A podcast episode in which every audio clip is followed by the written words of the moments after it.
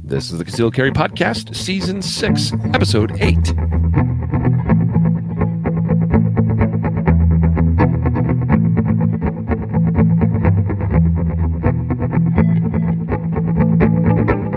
And welcome to the Concealed Carry Podcast, part of the concealedcarry.com network of shows, brought to you by Mountain Man Medical. Today is Thursday, April 28th, 2022, as of the recording of this episode, and I am your host, Riley Bowman. A very not feeling so awesome host, kind of under the weather a little bit here, but I'm glad to be here. We got Matthew Maruster, our co-host. Yeah. Yeah. What what else would I be doing? You know what I mean? Than hanging out with you guys. And, and Matthew, for an old guy, is looking, you know, as chipper, you know, chipper as chipper as ever. Oh man. Yeah. I it's because I have a blurred screen or some filter on my camera that makes me look better. And I really Yeah, filters. Filters are nice, right? I decided. So I, I messed around with a filter once and uh, did not like the way I looked.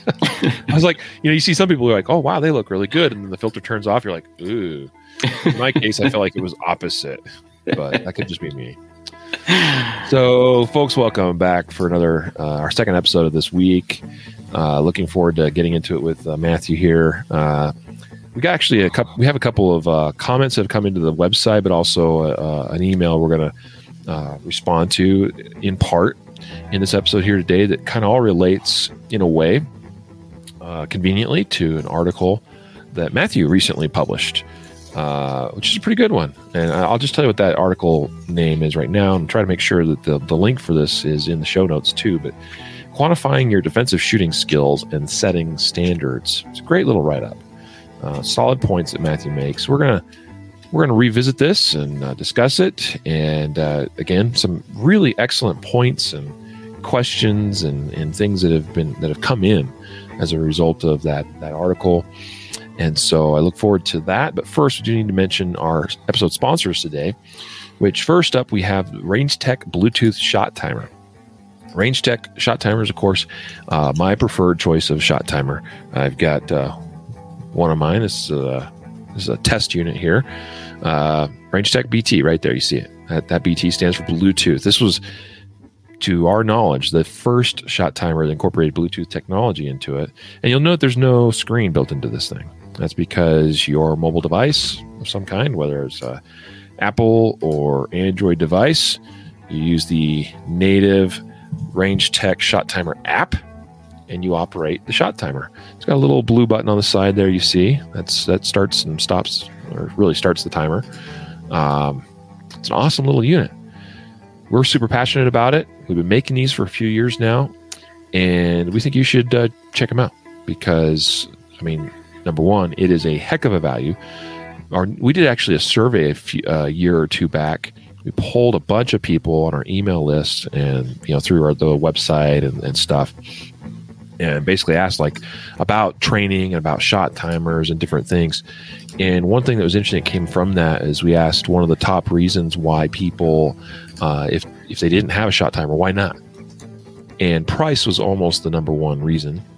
I think that's just a, a factor of trying to justify spending you know, may, maybe not being entirely sure how to use the timer to your benefit or, or what kind of benefit you're going to get out of or from using one. And, uh, you know, so that, that makes it sometimes hard, I think, to uh, wrap your head around and quantify that, uh, you know, kind of do this cost benefit analysis, if you will. But, oh, and then the other question that was asked, it was kind of like, well, you know, what would be a price point to, to where it would make you feel like, you know you really needed to consider getting a shot timer. And conveniently that was around the price we were thinking of selling these for which is about 75 bucks. It is a heck of a value because it's a shot timer product that, that works works really well in terms of it's very sensitive uh, and, and is adjustable sensitivity so you can pick up shots of all kinds in a variety of environments. I use it on indoor and outdoor ranges alike. And uh, allows you, know, it, it allows you to store data on your phone. A lot of times, I, I just take screenshots too of what's on my phone and uh, save those photos of my shot time data in a folder. Um, I, I've got it saved as well to the cloud, uh, right within the Range Tech Shot Timer app. Um, but it's great to to be able to see that data come into the phone and be able to track things. If I can track my performance, then I can measure and improve my performance. It's hard to improve upon things that are not measured. We hope that you'll check out the Range Tech Bluetooth shot timer today. Go to rangetechtimers.com, rangetechtimer.com, rangetechtimer.com. Also, today's episode sponsored by Ready Up Gear. Uh, that is a great little uh, collection of accessories, bags, and and other great uh, training products and so forth available at readyupgear.com. Head on over there, check take a look at things like the Range Ruck backpack, which is my favorite range bag by far. Uh, it travels with me everywhere I go. Every time I go to the range, has a, a great little padded foam sleeve that goes in and out of the bag that allows you to store safely uh, and protect up to four guns. Uh, has uh, tons of pockets for organization. So I have, you know, a pocket deck, a pocket dedicated to like cleaning supplies for my guns. I have a pocket dedicated to uh, uh, uh, other maintenance and parts and things like that, which is a huge thing for me when I go traveling on the road, uh, take whether whether I'm teaching classes, taking classes, or competing. I want to make sure my gear runs, and then if I have a problem, I've got I got what I need to to get my my equipment back up and running. Uh, it's got pockets dedicated for magazines with uh, individual sleeves for you to drop and, and stow your magazines away. Uh, it's it's an awesome little bag and a very very great price for what you get uh, value wise from that bag. So take a look at the Range Ruck backpack. Take a look at the Ready Up Gear Laser Dot Trainer also Ready Up Gear, Roger 22 uh, electronic hearing protection. Uh, tons of great products, all at readyupgear.com. we appreciate your support of our sponsors that support us and make what we do here possible. So, Matthew, I'm going to turn it over to you, uh, partly because, you know, as I've told folks, I kind of a little bit under the weather. Uh, and I, I feel a, a, bit of a coughing fit coming on. so, oh shoot, I shouldn't have left.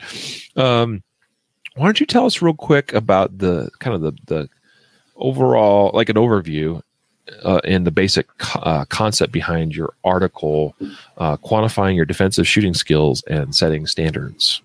Yeah. So, in in uh, this is this kind of topic has come up throughout many different podcast episodes we've done, and and we we kind of touched on it uh, in many different articles in in in roundabout kind of ways about setting up um, standards and trying to quantify those standards and and see if you're improving right and we we talk about that in in so many different aspects but we never really kind of nailed it down and said, hey, do we, what are the standards? You know, like everybody has different standards and and we'll bring that up you know that that that's actually one of the the comments that we will end up addressing but everybody has a different standard of what kind of um, they think are the appropriate skill sets uh, or, or the appropriate I, I, guess you'd say performance standards right for a defensive shooter um, and I know that we, you and I talked one time. I don't know if it was before this article or um, you, you had done, I think, a video or something like that, and kind of said, "Hey, let's look at the times of like students across the board that we've had over the years and running through different times and what are the averages what are we seeing as far as you know skill sets and then compare that to as we look at videos of defensive, you know, uh, defensive gun uses and things like that, and try to just and I want to be careful how I say this. And in, in, in, the article, I, I try to explain this is that we're not saying that if you run this drill or if you reach this time, that means that you will be successful in in a uh, you know a, a, shooting or this is a typical shooting or anything like this. Um, but what we're doing is we're taking a bunch of data and just looking at it and saying what are what are the, the kind of the benchmarks that we see as far as how long does does it take um, for somebody with with a gun out to who, who isn't looking at you uh, if you were to draw your your gun how long does it take for them to look and then maybe swing the gun towards you versus already having the gun pointed at you or at their side? And we start to kind of extrapolate this in and say if we can reach these standards um, this is, you know, one one level Uh, we put, you know, we have three different levels that we try to get into, and um, and so basically, you have something tangible that you can go to the range and not only say that, yeah, I'm doing better, but say in context of a shooting because we can't always, you know, it, it we can't live we you know it, it's hard to put ourselves in that situation because there are so many different variables. So um, you can take your times on these specific drills that we've decided you know the the four that we've chosen and uh and just kind of plug that into the general you know times that that we're looking at in defensive gun uses and see where you stand up and see hey are my skills getting better great and and then what level am i? And and try to kind of um, push those push those uh, those times down and, and, and get more uh, accurate. And uh, and, and I think that we chose those drills, or you chose those drills specifically because they were low round count drills. They're not they're not terribly complicated. They don't require a bunch of different targets and things. Um, they're very simple to run, and you can um, they they cover a, a, wide range of different skills that they're testing in these drills. So that kind of sets it up, and then you can kind of Riley where you see if you want to start um, addressing what parts uh, you know the emails or comments uh, on, on the article. Yeah. Uh, so yeah, there's so many different uh, directions we go with this. Uh, I am kind of struggling a little bit to know uh, where we should start, but why don't we go ahead and start with um, how how good is good enough? That's actually the title of this episode. How good is good enough? That's a tough question to fully, truly answer and quantify, uh, because, like you said, it's it's hard to actually even simulate actual defensive encounters, right? Force on force gets us there a good portion of the way.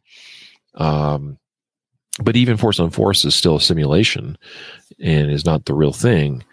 Um, we could look at all kinds of disciplines where performance is important. And I mean, for for example, like a football player, right? Game day is Sunday, and they've got to they got to perform on Sunday. Well, what do they do much of the week pre- preparing for game day? It's actually a bunch of chunks and pieces of skills combined with a little bit of simulation, right? Same is true of, uh, say, a fighter. You know, I'm talking about a UFC or MMA uh, fighter.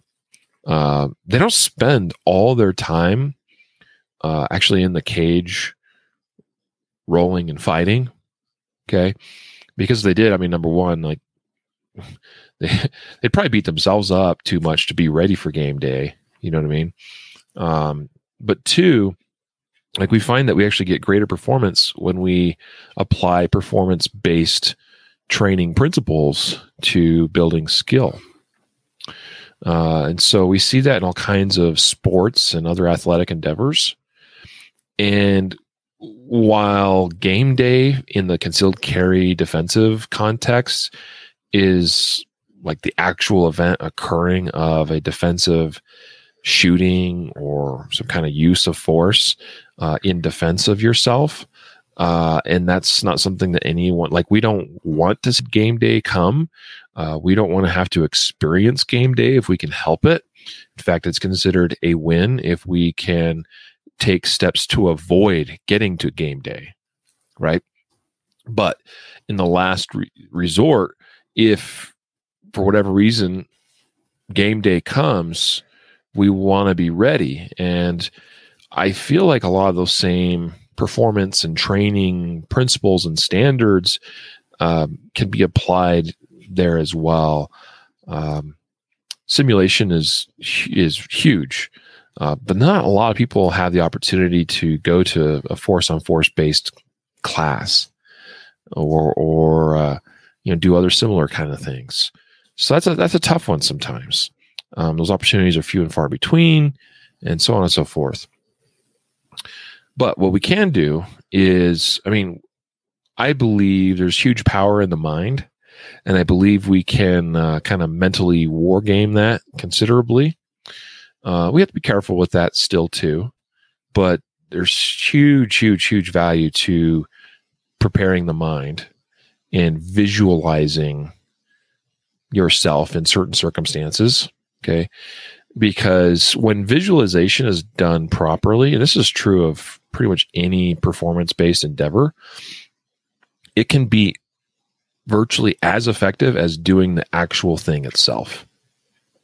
And uh, there's a number of studies that support that and demonstrate that that concept. So visual, visualization is huge. Even if we don't have the opportunity to to simulate things on a regular basis or in some kind of training environment, uh, we can visualize all kinds of things. But we don't want to overlook the building of skill, performance based skill. And that's kind of where we intend to focus our attention here today is on that concept. How good is good enough in terms of that performance skill? Again, not always easy to answer or quantify that, uh, the answer to that question. But there are some good industry uh, standards, we could say, uh, that have been designed by you know knowledgeable and experienced folk. For I'll give you one example. Uh, Dave Spalding uses a drill he calls the two by two. It's a really simple thing. It's really a draw. It's, it's sort of like a draw to first shot, but you're really drawing and firing two shots. And his goal is for you to be able to draw and place two rounds on a three by five card at seven rounds or seven yards in two seconds or less. That's pretty spicy. That's pretty spicy. That's pretty good. If you can draw and put two rounds on a three by five card at seven yards in two seconds or less, like you're a good shooter.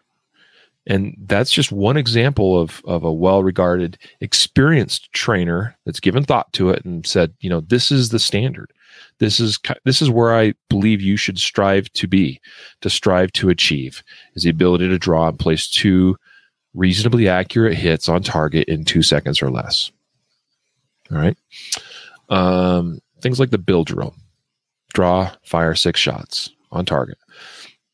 The uh, you know the the I guess pro level standard or master level standard, as you referred to it in the article here, uh, would be two seconds or less. That's really fast. That's really spicy. But that's been used for years and years, a couple decades now. Okay. So uh, now some would say, well, that's more of a competitive thing. Well, I don't know. I've seen a number of video or uh, yeah videos of shootings eh, where that they looked an awful lot like a bill drill. Yeah, the context a little bit different. Maybe the distance a little bit different. Maybe there's movement involved. Maybe it's increasing or decreasing distance. Maybe it's lateral shifting of you know y- your relationship to target or whatever. But sure, look an awful lot like a bill drill. I'm not saying we should train to automatically draw and think, yeah, I'm going to smash the trigger here six times, get six rounds on target. No, every round we got to be accountable for. And uh, if we only need two rounds, we, we fire two rounds. If we need three, we fire three. If we need only one, we fire one. If we get the gun out of the holster and the actions of our adversary change as they recognize what's about to happen, we stop before we fire a shot.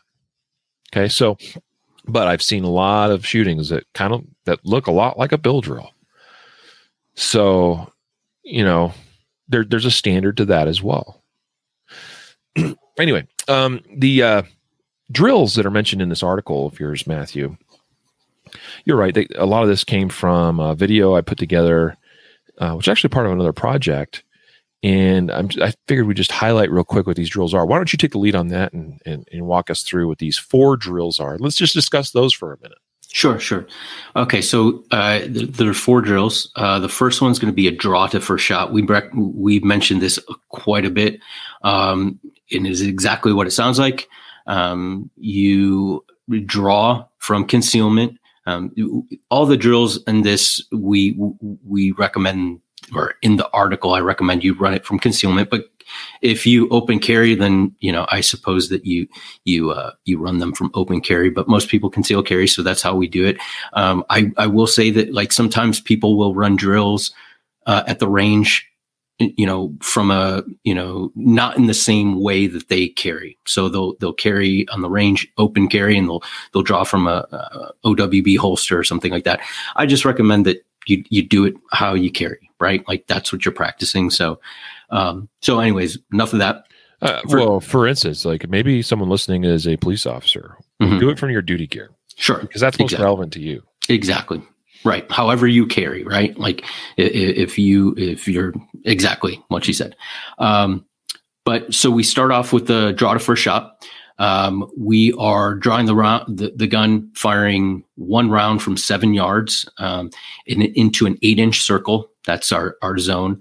Um, the times that we we kind of put uh, master gold in passing scores, uh, the passing is one and a half seconds to two seconds. Um, that's that's our standard, if you would. Uh, the gold standard would be one to one and a half seconds, and then a master would be anything one second and below. So if you're getting one shot on target in that in that eight inch circle in under second, you're, you're from concealment to master master level. Um, but certainly, uh, if you're in that one and a half second to two seconds, um, you're you're you're at a passing score, right? Um, and then we'll go to it, this. Can I touch on something? There? Yeah, yeah. And passing is perfectly a okay. Sure. Like it means you meet the standard. Mm-hmm. Okay, let's be clear about that. Now, I I do particularly believe that the draw is a very important aspect of defensive shooting because you've got to be able to get the gun out of the holster you know to deal with a threat. And it, and almost always that's a that's a an exercise in expediency right? So faster i believe or at least the capability for being faster i think is is always a good idea. Um and and, and i personally think that on the draw to first shot like being in that 1.5 second or less range on that one in particular is where people really ought to strive to to be and that brings it in line with other similar known standards like say dave spalding's 2 by 2 that i just mentioned right mm-hmm. he says two shots from the draw in two seconds or less well if and by the way that's on a bit of a smaller target than what we're talking here on the draw to first shot a 3 by 5 card uh, whereas our standard we're, we're, discussing right now, we're suggesting yeah, use an eight inch circle. By the way, I picked that target type to make it easy. Okay, if you want to use a USPSA A zone, fine. I don't care. Um, the the air the surface area of a USPSA A zone and in an eight inch circle are so close to as not to even really matter. Yes, one is a circle and is you know not as tall as say the USPSA A zone, but the USPSA A zone is also not as wide, right? You know, so I don't really care. But anyway, that draw to first shot being in that 1.5 or less, I think is is pretty important on the draw to first shot standard. Um, and again, I think brings it more in line with other known standards like Dave Spalding's two by two. Because if you're going to get two rounds in under two seconds, well, then obviously your first one's got to be probably in that 1.5 or less range, right? Because then you got to have a little bit more time to get a second shot on target. Mm-hmm. So anyway, just something to think about there. And again, passing is passing. All right. And I'm not going to beat somebody up if their draw to first shot time is 1 point, you know, 85. Okay. Mm-hmm. Because you know how many people that actually carry a gun on a daily basis can do that? Far fewer than you would think. And some of you out there listening probably think you're better than you really are because I see those people show up in classes too and they get a serious slice of humble pie when you know we put them on the timer put a little bit of stress on them and all of a sudden you know oh yeah i normally because i've heard those excuses right? Like we start measuring 2.25 2.39 2.16 and they're like normally i could do this in like you know i'm, I'm usually more like 1.5 to 1.7 but you know it just, must just not be my day. Well that's what happens when we put you under stress. And here you are in front of an instructor, in front of a class, fellow students, you're going against a shot timer. And even that modicum of stress is enough to make you fall apart. Give that some thought. anyway, passing is passing. I want to make that clear. Some people I think are like, man, I one you guys are suggesting one second or lower for draw to first shot. Yeah, for a master class time. Mm-hmm. Okay. That that that's like epitome level. That's that's high, high, high level. Okay. If you can get there, awesome. Good for you. Like that's a great thing to strive for. As long as it's not at the uh, sacrificing of other also important things. Right. Got to keep that in perspective too. Anyway. Right. And, right. and that's kind of why we, we, we do more than one, just we, we do more than one drill, right? Like somebody could just run a draw to first shot over and over and over and over, and they could have a fantastic time eventually, right? But the mm-hmm. other skills would be lacking. So um, this is why we, we try to cover a, a, wide range of different skills in these drills that we're covering. Mm-hmm. Um, Okay, and so the second uh, drill would be the bill drill. We talk about this all the time. Still, again, seven yards, uh, that eight inch circle again on the beep. You're going to fire six rounds. Okay, so um, we're, we're firing six rounds. Um, the times that we have uh, here are the passing is four seconds or below. Uh, a gold standard would be three seconds or below, and master would be two seconds and, or below. Um, so if you if you if you and the cool thing is is if you look at your draw to first shot and you're looking at and you can break it down and say you know this is how long it takes me to draw then you can kind of start extrapolating how long my bill drill should take me even before you run it. You you know your split times and then you can start kind of building that and, and seeing where where you are. Um, you want to add anything to the bill drill? Specifically I, I mean, I could. Uh, I I think we'll come back to some yeah. of that. So why yeah. don't you uh, carry on with some of the other drills here? Yep. Uh, the third one is the modified failure to stop. So we even talked about this for the Shoot Ready Challenge, the the Mozambique drill that's also known as a failure to stop, which some people you know know it as two to the chest, one to the head. This is a modified failure to stop. Um, again, seven yards, eight inch circle uh, with a three by five uh, inch index card or box in the head zone. So we're, we're that circle is the upper chest and we have a, a three by five zone in, in the upper uh, face area, uh, head area. So we're going to fire four shots for the modified failure to stop. Okay. Um, we're firing four shots into the circle and then we transition up to the card or the, the box and fire one shot. So it's five shots total, starting with four in the circle and then one into the into the head zone. Total of five shots. Our times are for passing is four seconds or below, three seconds or below for gold, and two seconds or below for the uh, uh, master standard. And then finally, we wrap it up with a one-handed five-shot drill. Okay, um, it's five shots total um, similar to the failure to stop, but they're all going into that eight inch circle. So we're at seven yards. You hear the beep. We're firing five shots, drawing, right? Uh, transitioning to one hand and um, firing five rounds.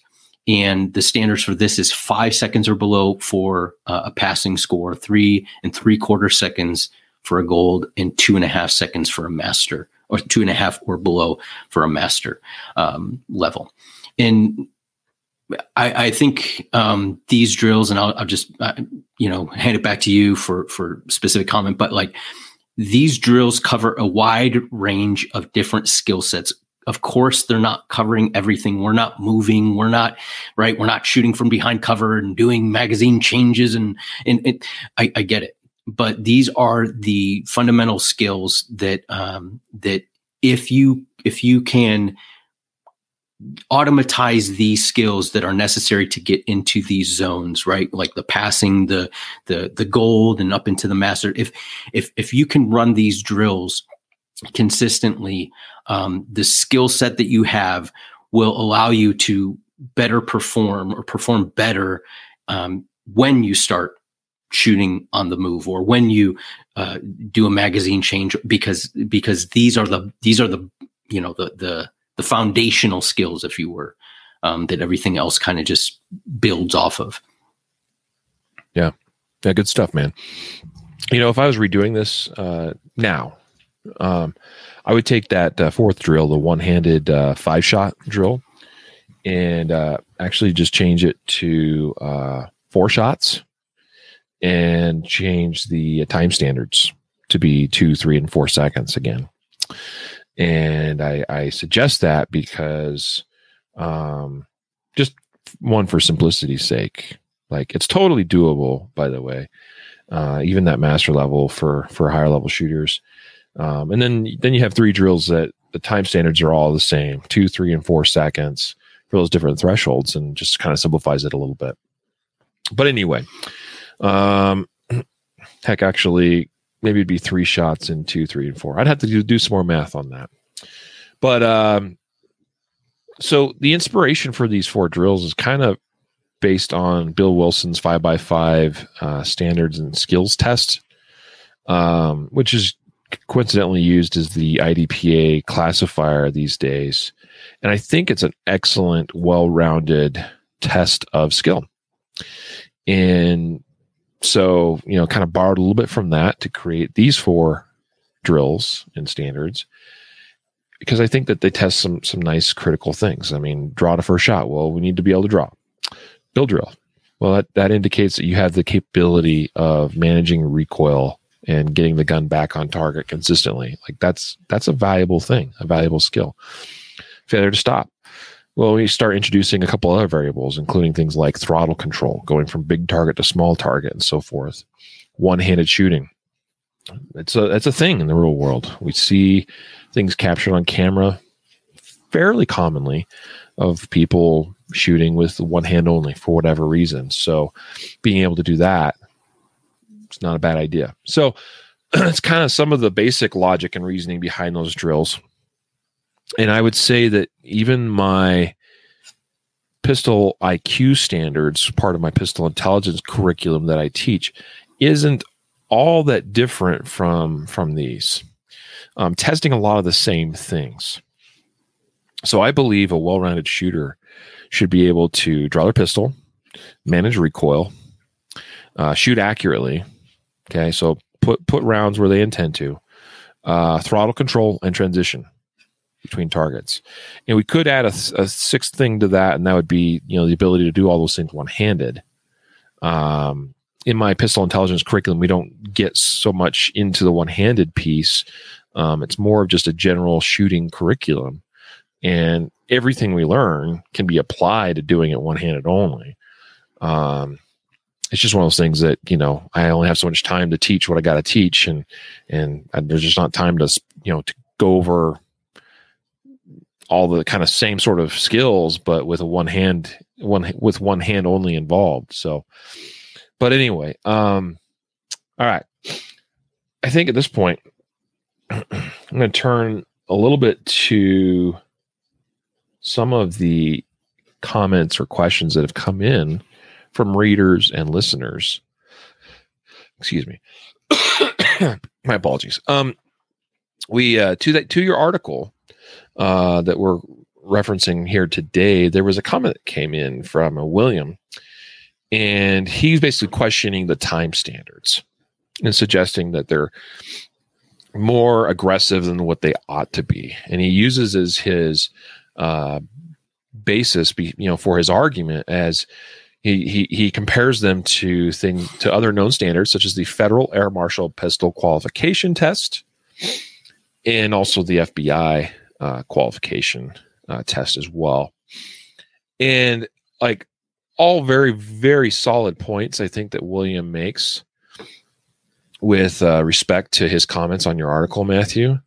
Um, but here's what I would add contextually to this even with an agency like Federal Air Marshals that has one of the higher training standards with a handgun in the law enforcement community, because please understand that your basic level, you know, like we're talking city, county level, even state uh, law enforcement qualification tests, shooting tests are really, really basic.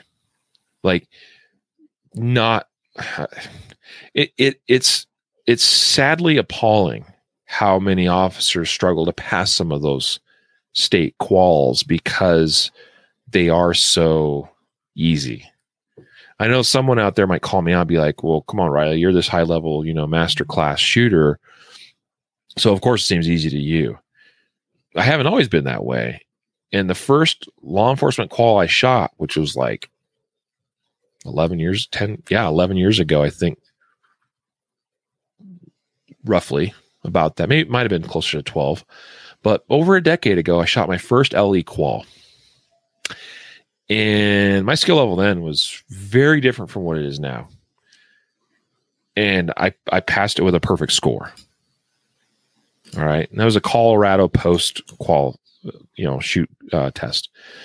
Um, and in fact, the instructor at that time was like, you know, or one of them was like, well, not many people pass their first time with a perfect score. I was like, oh, I had plenty of time to get my hits on target, but like, whatever. Just didn't seem that hard to me. Okay. Uh, Federal Air Marshal's pistol qualification test is substantially more difficult than I'd say your average police agency qual. But even with that, they still build these qualifications as a sort of minimum stand like we have to cross this threshold with everybody in our agency that carries a gun and it's still even with federal air marshals is appealing somewhat to the lowest common denominator and there's something to recognize with that so i don't believe in taking like i think if you can pass the fams qual particularly if you can pass it like cleanly. Actually, not many people can pass that clean. Uh, like amongst your your average folk, I do know sh- some shooters that you know could could pass it cleanly all day long, but um, but it's still an LE agency qual. So I, I don't necessarily think of that as being like this this ultimate you know goal we should strive to as shooters. I think if we can do it, if we can pass that, I think okay, we passed it big whoop.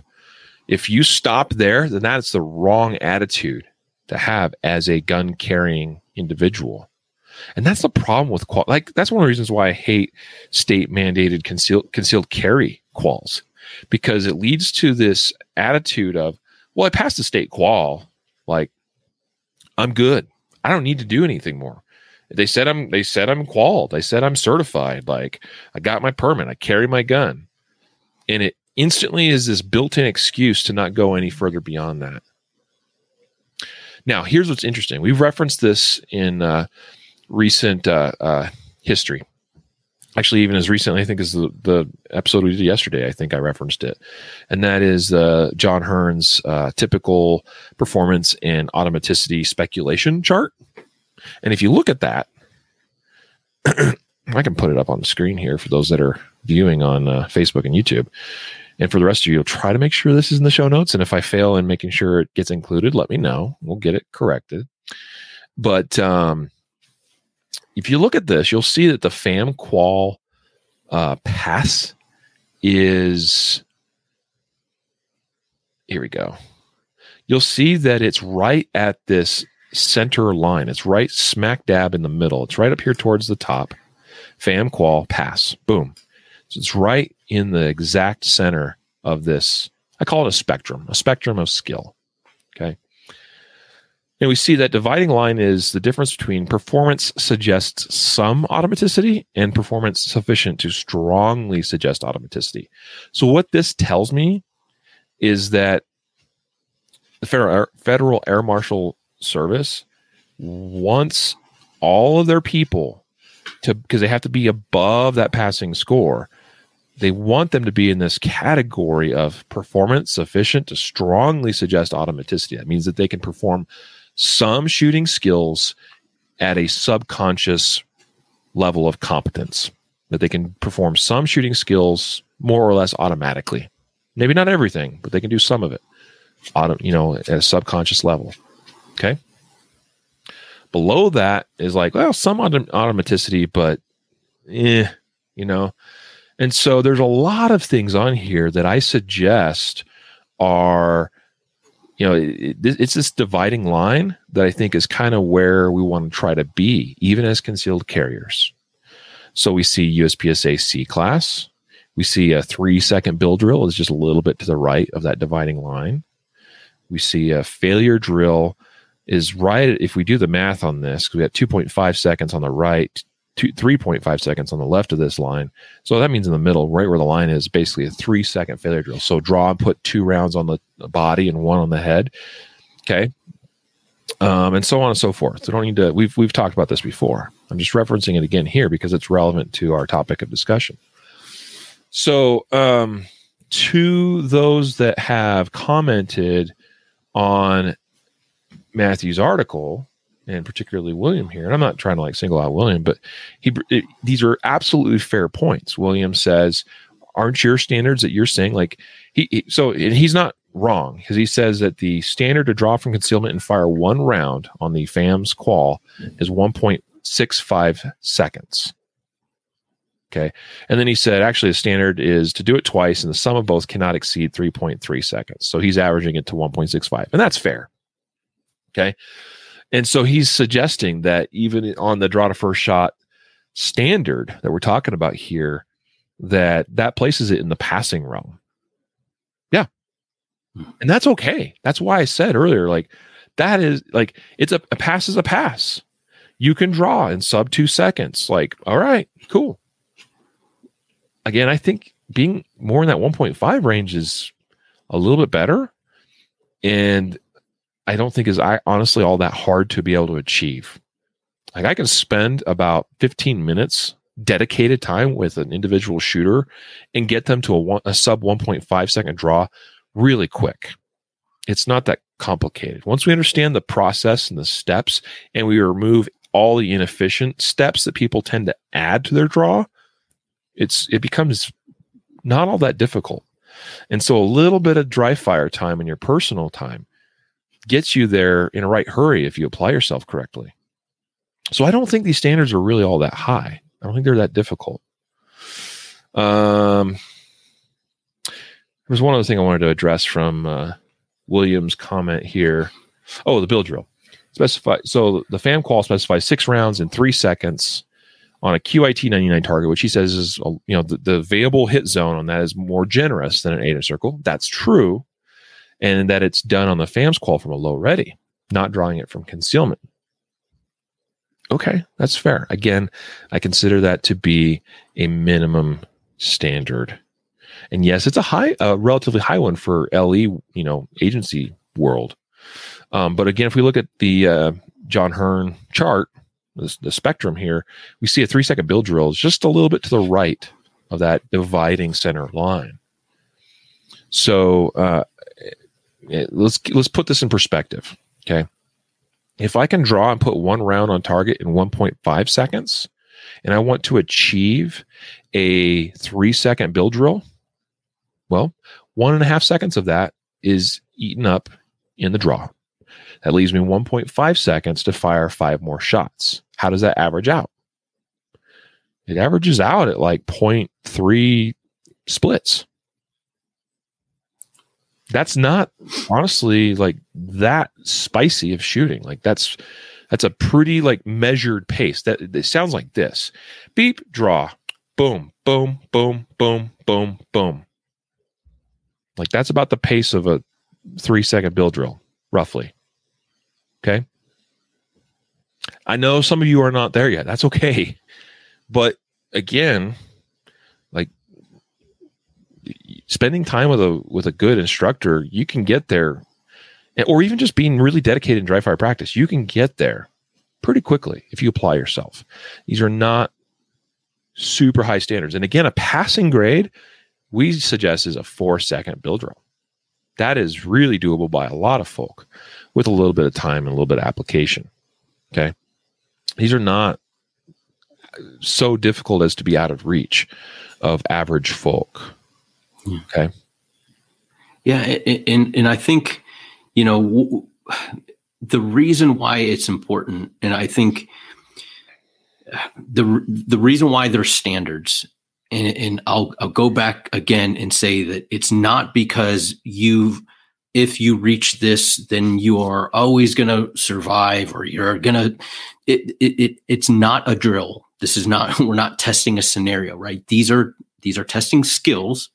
But when we're talking about these times, in that like I, I, I like that chart because it's talking about automaticity right? And if you if you run a second and a half bill drill or a second and a half draw to first shot and you know okay shooters ready stand by here's the beat then we have to say that it, makes sense that in, in in real life when you don't know and you're you're looking at the guy that pulls the knife out in, in walmart and starts running at you right?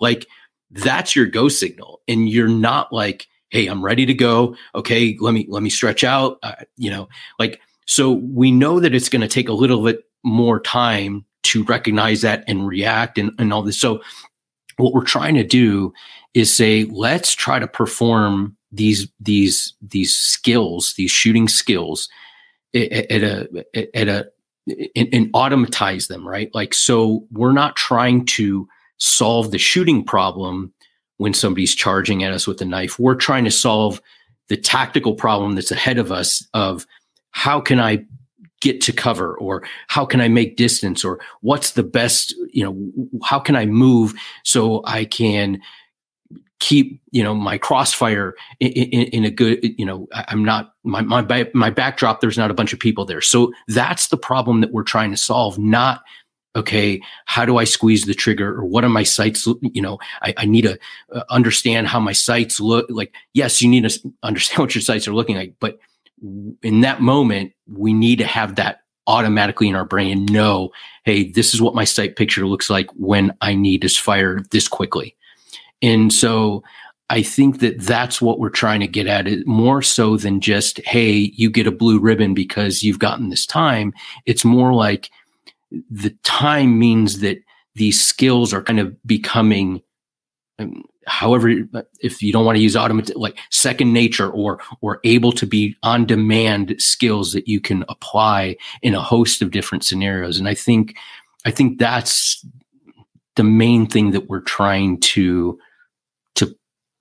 present here not not you know uh, gold silver and you know bronze medals in the olympics. Like that that's great for com- competitive you you know a competitive nature but um, in reality or in practical terms this is what we're trying to do with these with these times. Yeah. Yeah i mean i think if you can achieve the passing you know grade level times on those four drills we mentioned that uh, you're you're a respectable shooter okay and that you likely have the skill necessary to deal with many difficult, you know, life or death situations with a gun.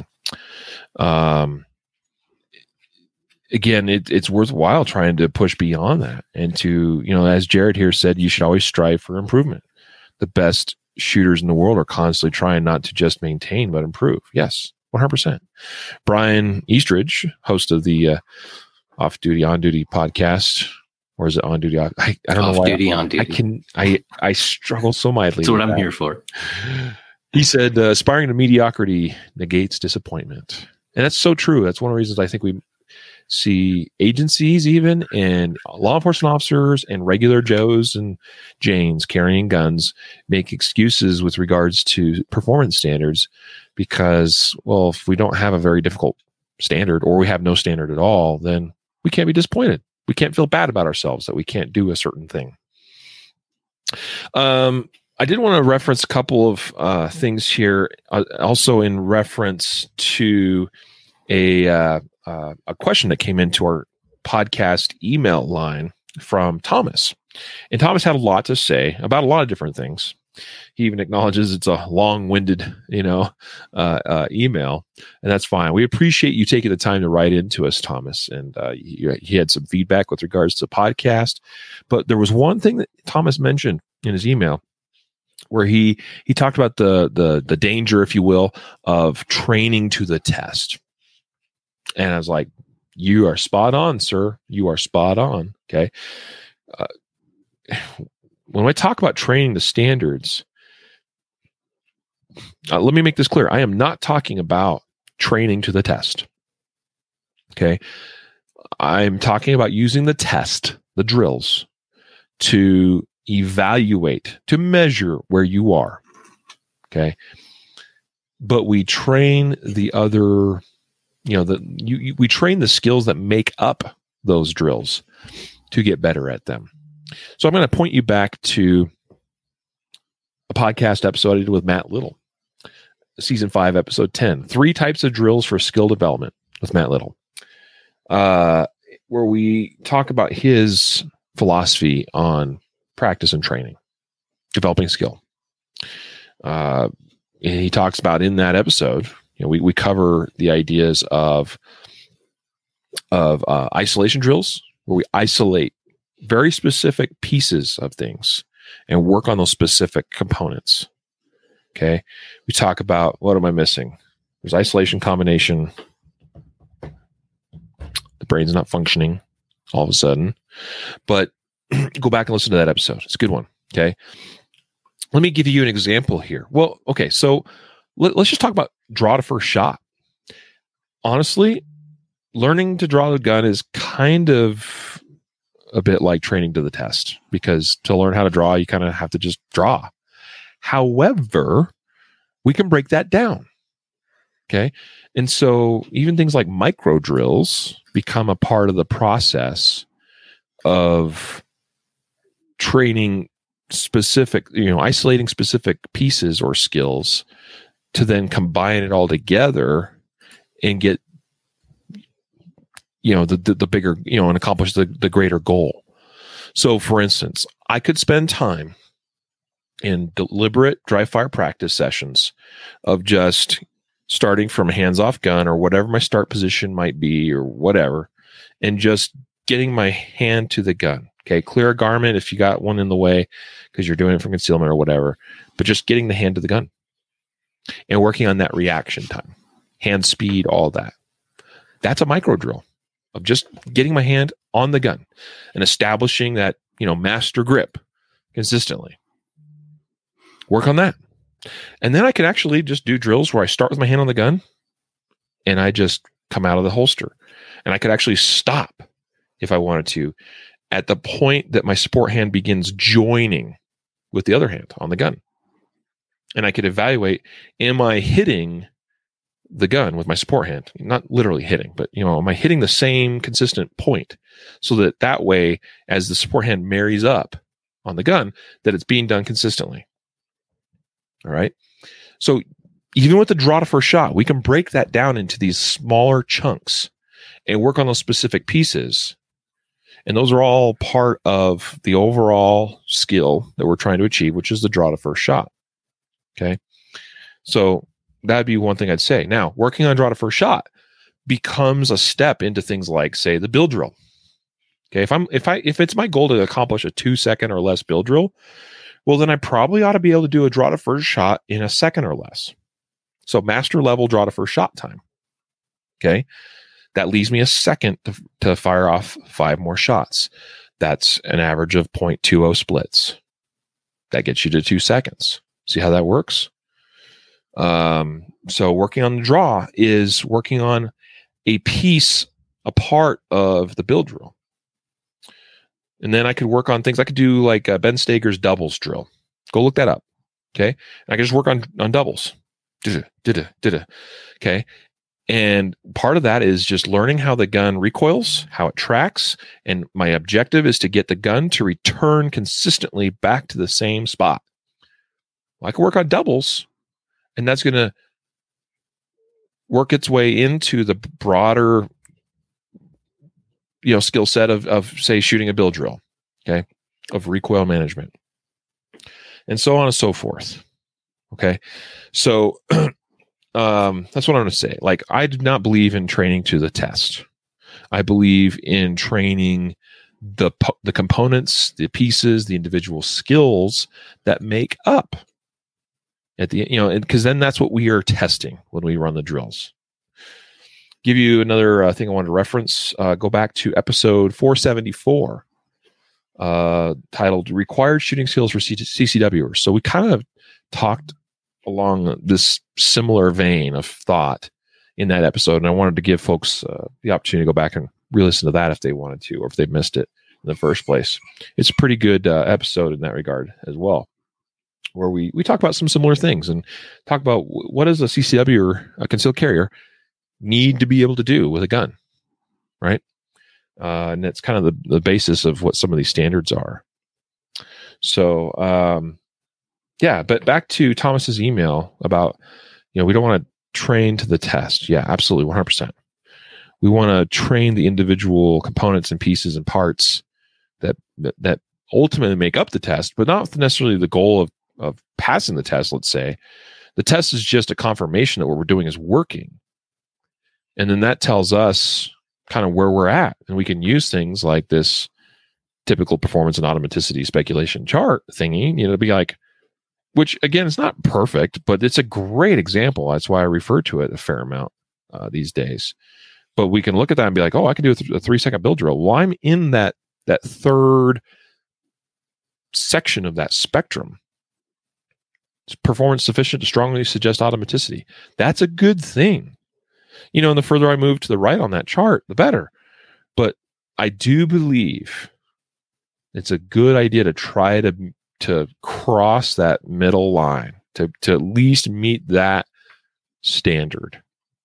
Um, and and you know we we've got some good metrics here: bill drill, failure drill, so on and so forth. Yeah. Yeah. Uh, let me um, let me just um, address one other thing that I, I thought was important. Um, it's it's one of the uh, uh, the other comments on the um, article, and um, it talked about.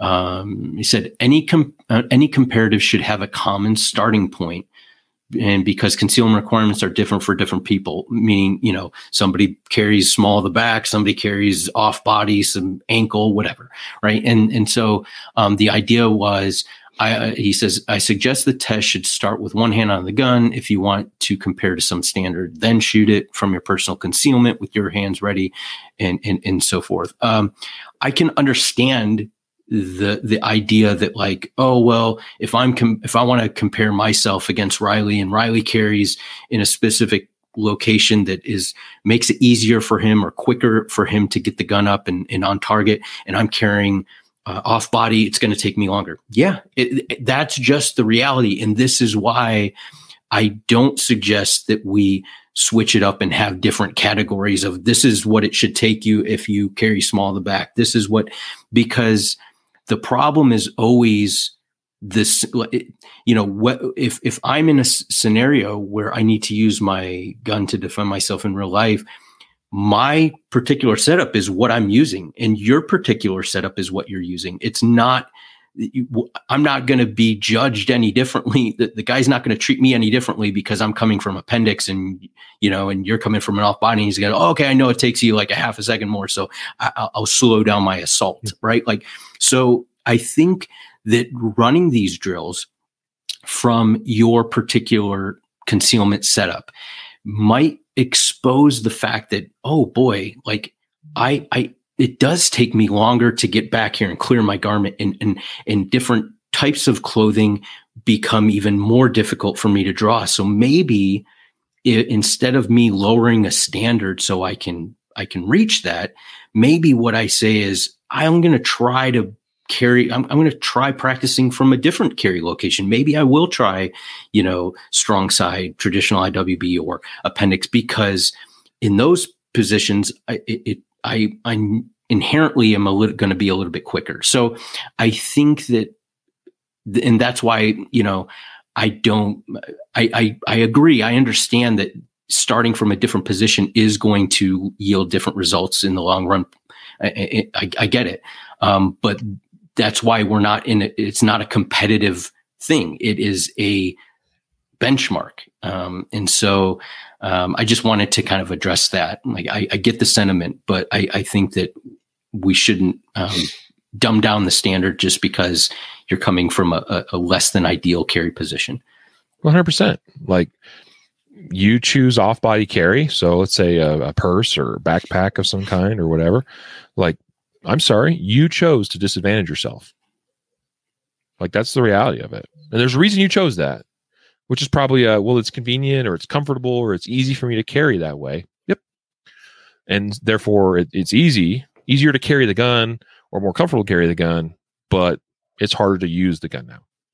There's pros and cons to everything, right? So, but yeah, I agree. Like the standards are the standards.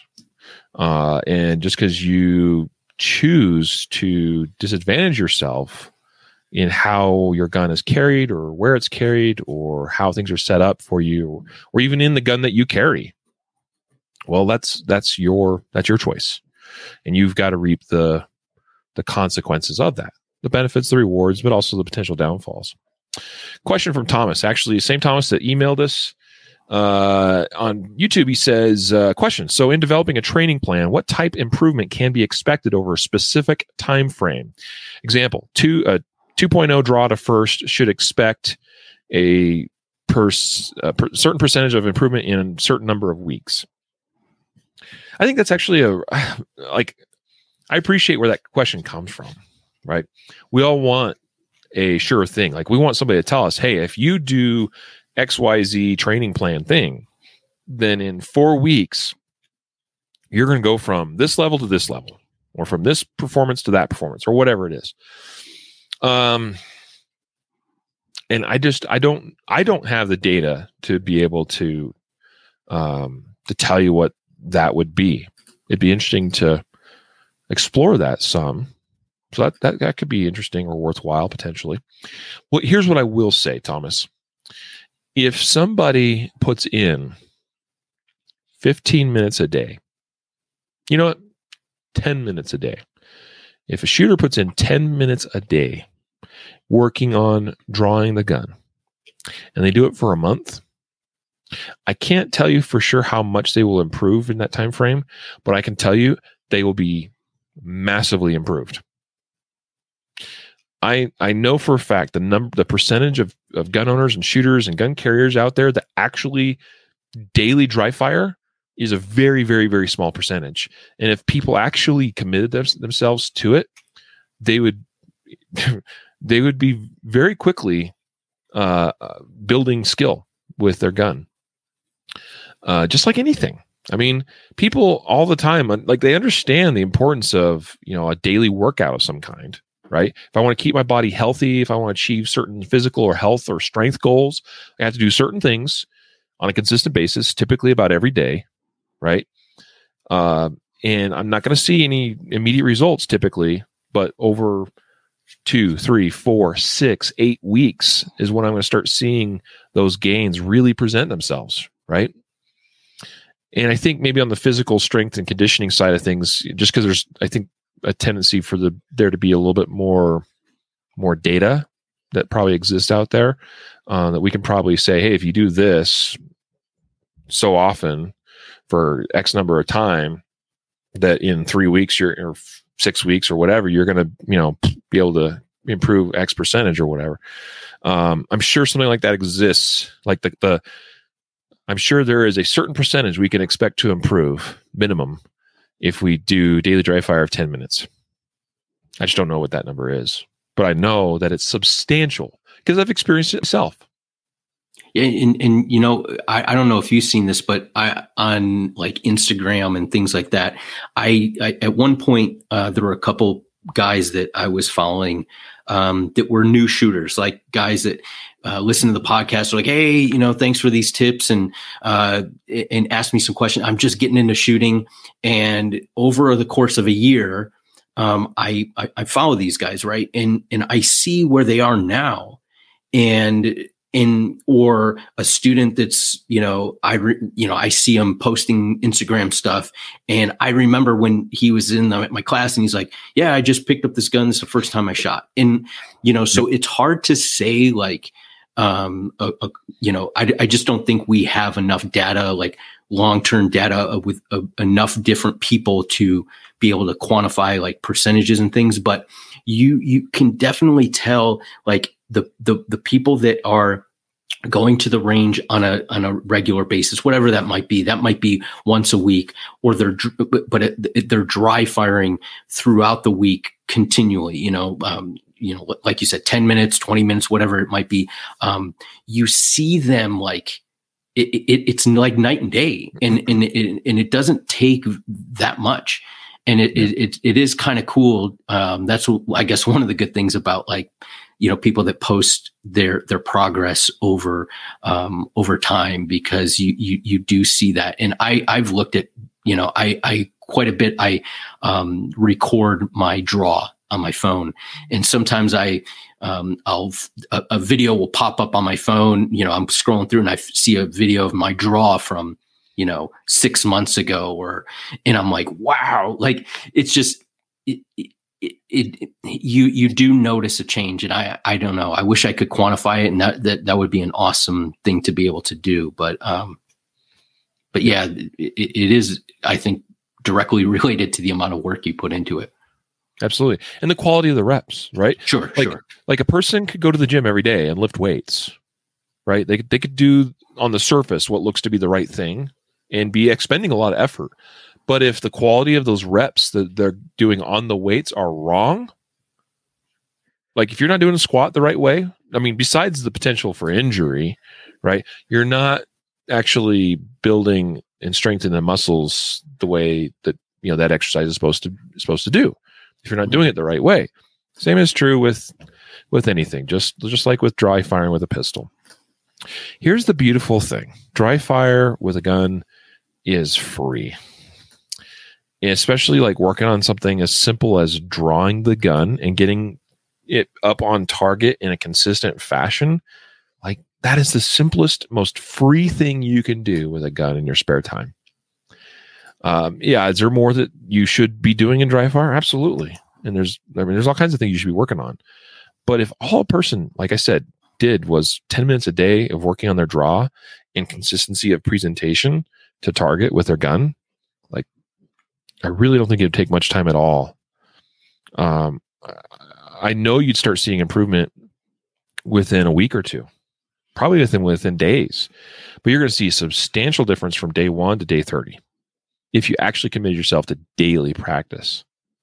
And that's the thing, like that's what I'm real huge on now versus you know maybe where I where my thoughts on this used to be. But like if I can just get people to commit to doing 10 minutes a day of dry fire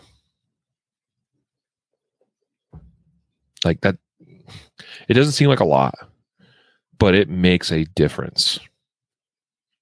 And it and it's it, isn't a lot. It's not a huge commitment, but the challenge is actually being committed to that course of action. And uh, not everybody's able to follow through. If you care enough to get good, you'll you'll make that decision to do it to do 10 minutes of dry fire a day. And the cool thing is some people will get into that routine and they'll get to where they actually enjoy it and they'll end up doing 20 minutes or 30 minutes because they lose track of time and they're like oh wow i just did a 30 minute dry fire session. Awesome bro. Like that's icing on the cake at that point. All right? Commit to doing 10 minutes. You got 10 minutes i promise. You can find 10 minutes somewhere in your schedule to do it. I do.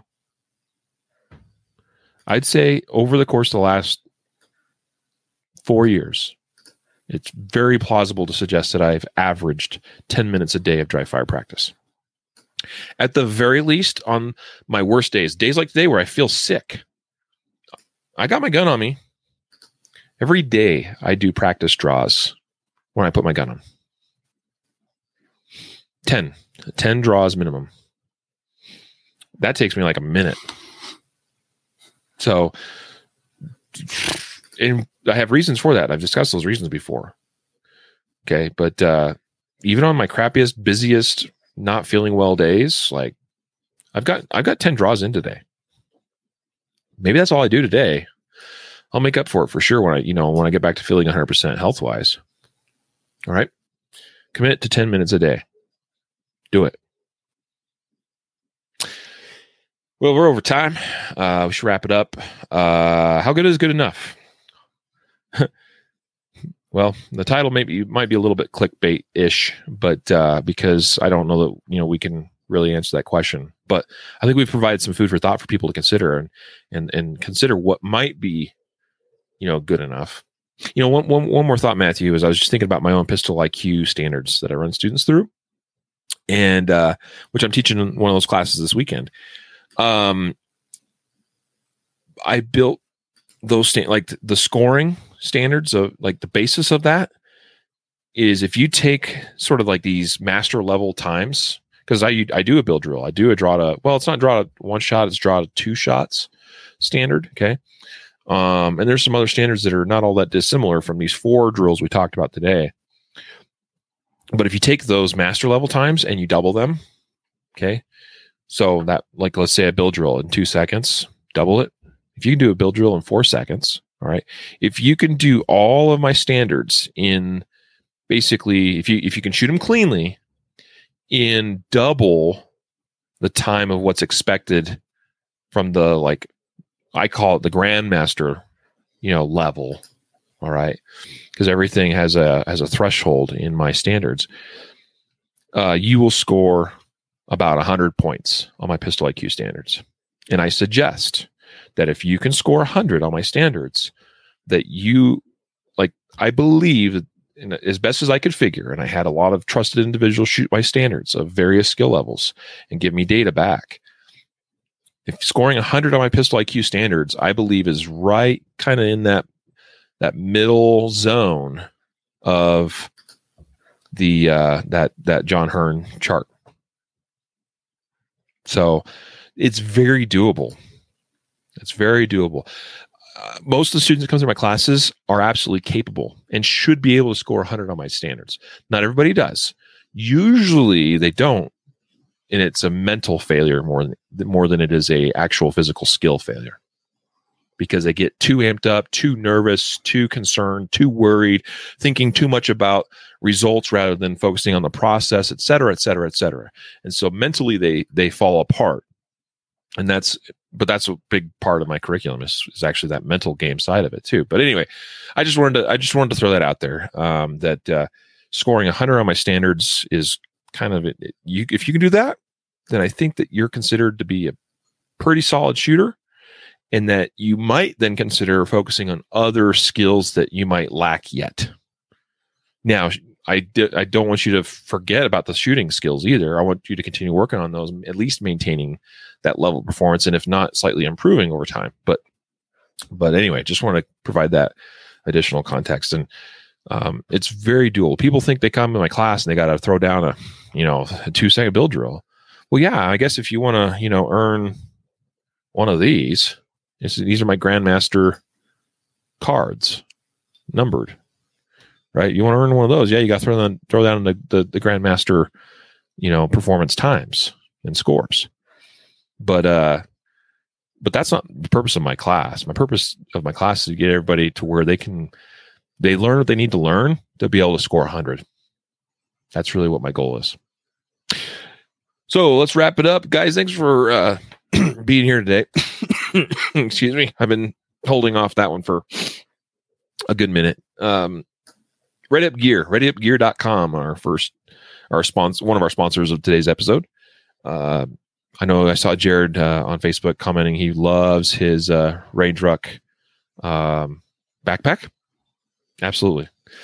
Uh, I got like I, mine's always you know ready to go, ready to head for, head to the range. It's nice having a dedicated uh, range bag for that purpose, and it's nice to have a dedicated range bag that is well organized for that purpose. I'm heading out to, to Iowa this weekend, teaching a class, and my Range Ruck backpack will go right with me. It has pretty much everything I need. I don't worry about it. I just grab the bag, and away I go. Uh, check out all the other great other products on readyupgear.com and also rangetechtimer.com for the most affordable most feature rich, value packed shot timer on the market, check out rangetechtimer.com. Well, Matthew, final words. Just thanks for listening, guys. And uh, uh, if I can say this, if you haven't, if you enjoy the podcast, please consider leaving a comment or leaving a uh, review on whichever uh, you know platform you listen to it on it helps us uh, in our ranking even if you've left a comment in the past uh, uh, you know leave another one tell us what you think um, if you don't like the podcast you know write us in and tell us um, or if there's things that you'd like to improve um, but the, it definitely helps us mm-hmm. and so uh, we, yeah. we appreciate all your support and help in, in uh, keeping the podcast going yeah i'll make it real easy if you don't like the podcast don't listen How about that? Just kidding. You know, we, we we've always tried to listen to feedback, and we've tried to make improvements over the years. We have made improvements. We've we've uh, made uh, uh, format changes and different things. You know, trying to provide a a show that we hope uh, people will enjoy and like and find value in. Um, at the same time, like some people will suggest things, and I'm like, yeah, I appreciate the suggestion but I do feel like we have a formula that has worked pretty well for six plus years, 600 ish episodes, and, uh, you know, many, many, many millions of downloads. So sometimes it's hard to change a good thing. Anyway, seriously though, we do appreciate the emails that come in. Thomas, appreciate your email. Uh, William, you know, commenting on that article, and others of you that have contacted us through the years. Appreciate you all so very much. We do want to put out the best quality product we can. Until next time, folks, a reminder to train right, train often, and train safe so you can fight hard, fight fast, and fight true. Take care.